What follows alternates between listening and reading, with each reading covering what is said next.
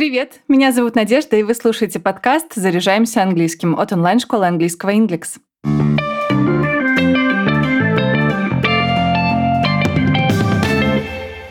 В позапрошлом выпуске мы разбирали разницу между такими словами, как trip, travel, journey и другими синонимами. А сегодня предлагаю поговорить о новых английских словах, которые обозначают разные виды отдыха. Например, staycation, bleisure и baecation. Представьте, что вы ушли в отпуск, но решили провести его дома. Почилить за просмотром сериалов или походить по местным кафешкам, встречаясь с родными и друзьями. Такой вид отпуска нейтивы называют a staycation. Слово образовалось из-за слияния глагола to stay – оставаться и существительного a vacation – отпуск. You need a staycation. What? Coined the term myself. Means you take a vacation, but you stay put. А бывает такой отпуск, в котором вас не отпускает работа. Вы как бы отдыхаете, но при этом продолжаете выполнять некоторые рабочие задачи и поглядывать в корпоративный чатик. Этот тип отпуска называют a workation. Слово появилось путем слияния существительного work – работа и vacation – отпуск. I'm going on a workation. Если вы говорите о совместном отпуске с друзьями или об отдыхе в компании знакомых, используйте слово friendcation. Запомнить легко, оно образовано из существительных a friend – друг и a vacation – отпуск. А когда вы хотите провести романтический отпуск, чтобы рядом не было никого лишнего, лишь вы вдвоем, вспомните о слове a baecation. Существительное сочетает в себе слова a bae – любимый малыш и a vacation – отпуск.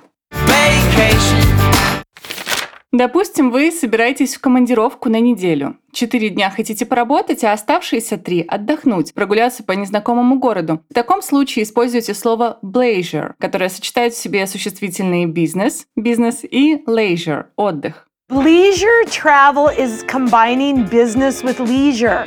Foodcation тоже объединяет в себе 2 английских слова. Это известные многим food, еда, и a vacation, отпуск. Так называют поездку или отпуск, цель которой – посетить рестораны и кафе с местной кухней и поучаствовать в кулинарных мероприятиях. Такой себе гастротур.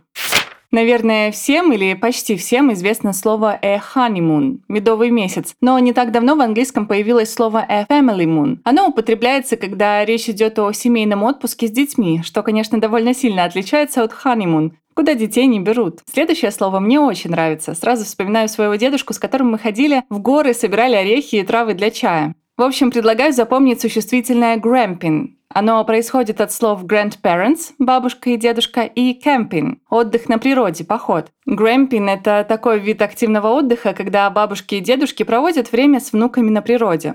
Gramping is all about leaving the parents at home and letting grandma and grandpa take over. Слово «glamping» образовано от «glamorous» – роскошный, и «camping». Это такой нестандартный вид отдыха на природе, который сочетает в себе комфорт и роскошь, недоступные при обычном кемпинге или походе. Допустим, словом «glamping» можно назвать проживание в комфортабельных шатрах или же трейлерах со всеми удобствами.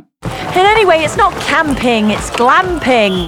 Когда речь идет об активном или даже несколько экстремальном отдыхе, например, прыжках с тарзанки или сплаву по реке, используйте слово adventurecation, которое образовалось от слияния слов an adventure – приключение и a vacation – отпуск.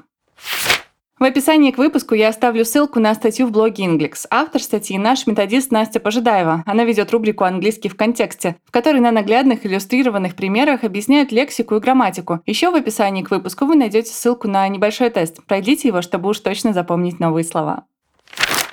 Если вы хотите начать заниматься английским с преподавателем, приходите в онлайн-школу Englex. При оплате уроков используйте промокод «Подкаст». По нему для новых студентов действует скидка 30%. Мы есть на Apple и Google подкаст, Яндекс.Музыке и во Вконтакте. Подписывайтесь, ставьте звездочки и оставляйте отзывы. А пока все. До встречи в следующем выпуске.